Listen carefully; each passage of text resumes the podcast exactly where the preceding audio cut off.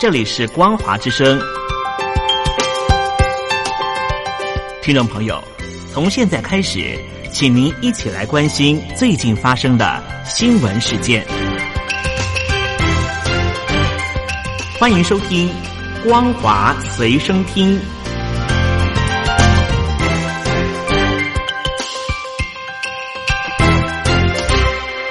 收音机旁的听众朋友，您好，欢迎收听光华随身听，我是嘉玲。我们来关心最近发生的新闻。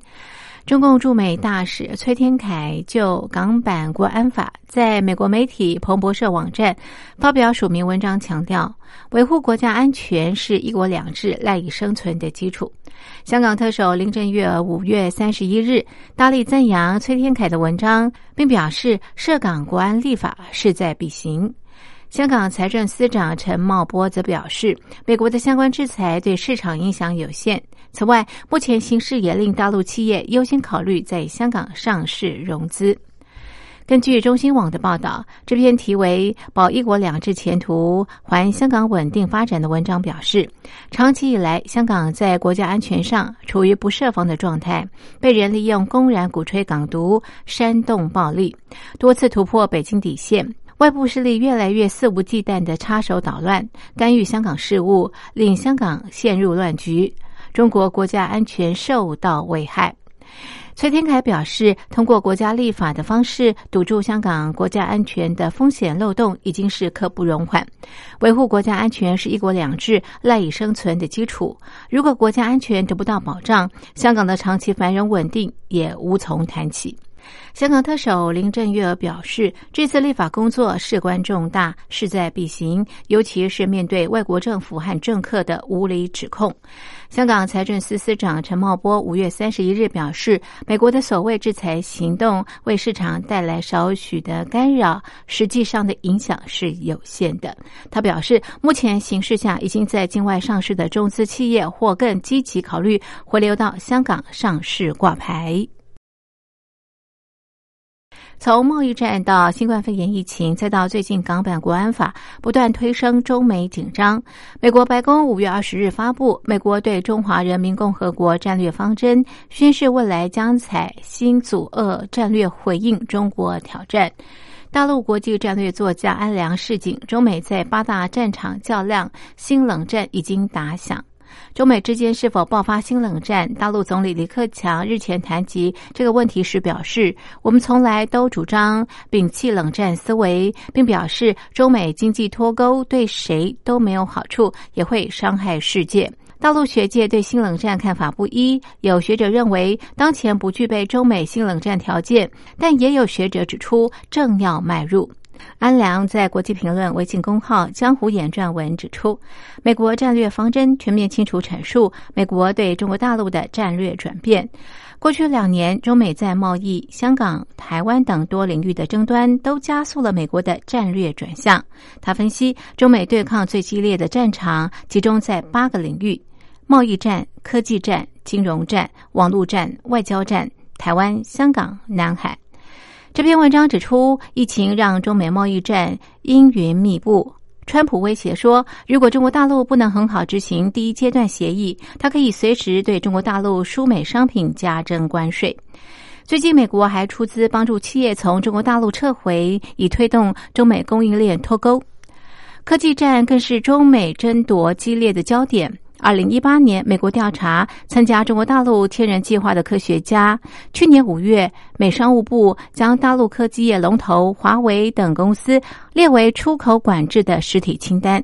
今年五月，美国再收紧管制措施，意在阻断中国大陆科技创新发展之路。最近，中美经济战延烧到金融领域，借由瑞幸咖啡作假案，美参院通过外国公司问责法案，未来许多大陆企业可能被迫从美国退市。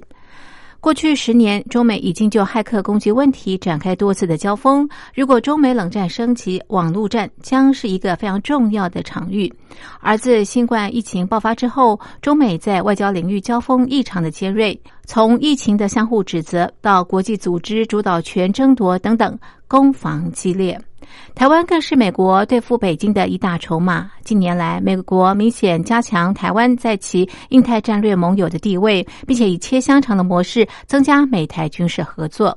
香港是中美最新的角力场，北京强推港版国安法，美国总统川普出言取消香港特殊待遇，以制裁中国大陆，大有山雨欲来之势。也是美国印太战略关键的纽带，双方 海空兵力在这边你来我往的宣示各自的主张，是最有可能擦枪走火的热点区域。大陆国务委员兼外长王毅日前在年度记者会上直言，现在要警惕的是，美国一些政治势力正在绑架中美关系，试图将中美关系推向所谓的新冷战。从王毅的说法来看，北京不希望看到中美出现全方位的对抗，全力管控双方矛盾，仍是北京努力的目标。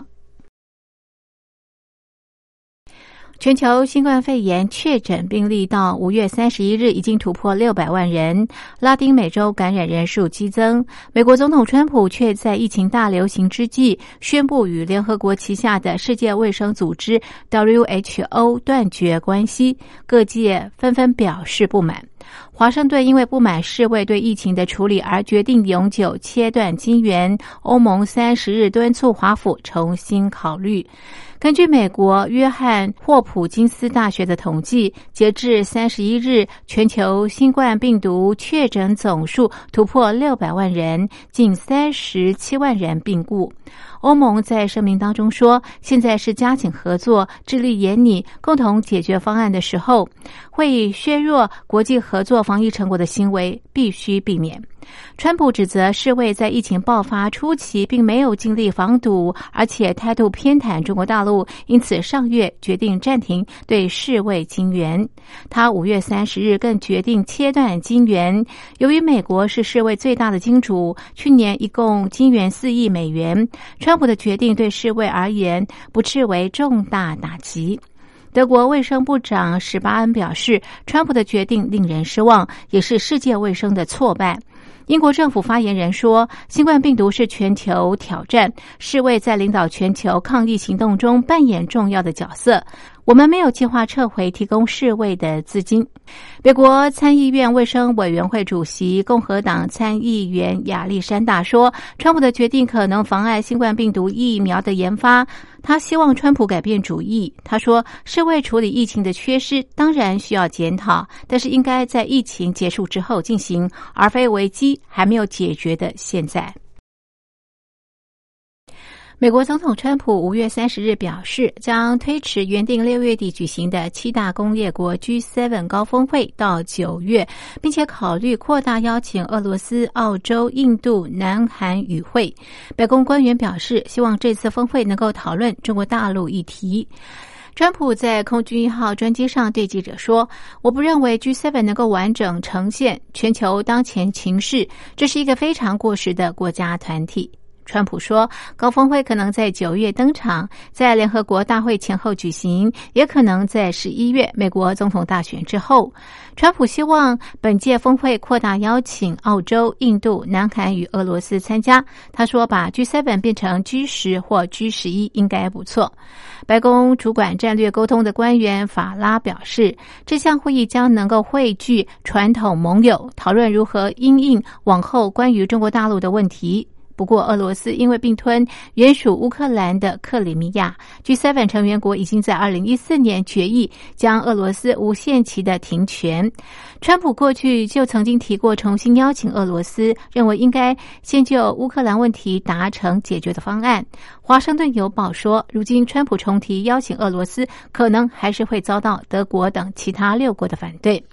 英国、加拿大、法国、德国、意大利、日本和美国组成的七大工业国集。团每年举行高峰会，针对国际经济合作进行讨论。今年会议原定六月在美国大卫营举行，因为新冠病毒疫情，川普政府三月决定改为视讯会议。不过，川普后来又表示希望六月底在白宫召开实体会议。但是，德国总理梅克二十九日以疫情仍然严峻为由，拒绝这一项邀约。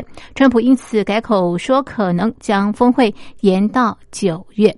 以上是本节的光华随身听，谢谢您的收听，我是嘉玲，我们下次同一时间继续在空中相会。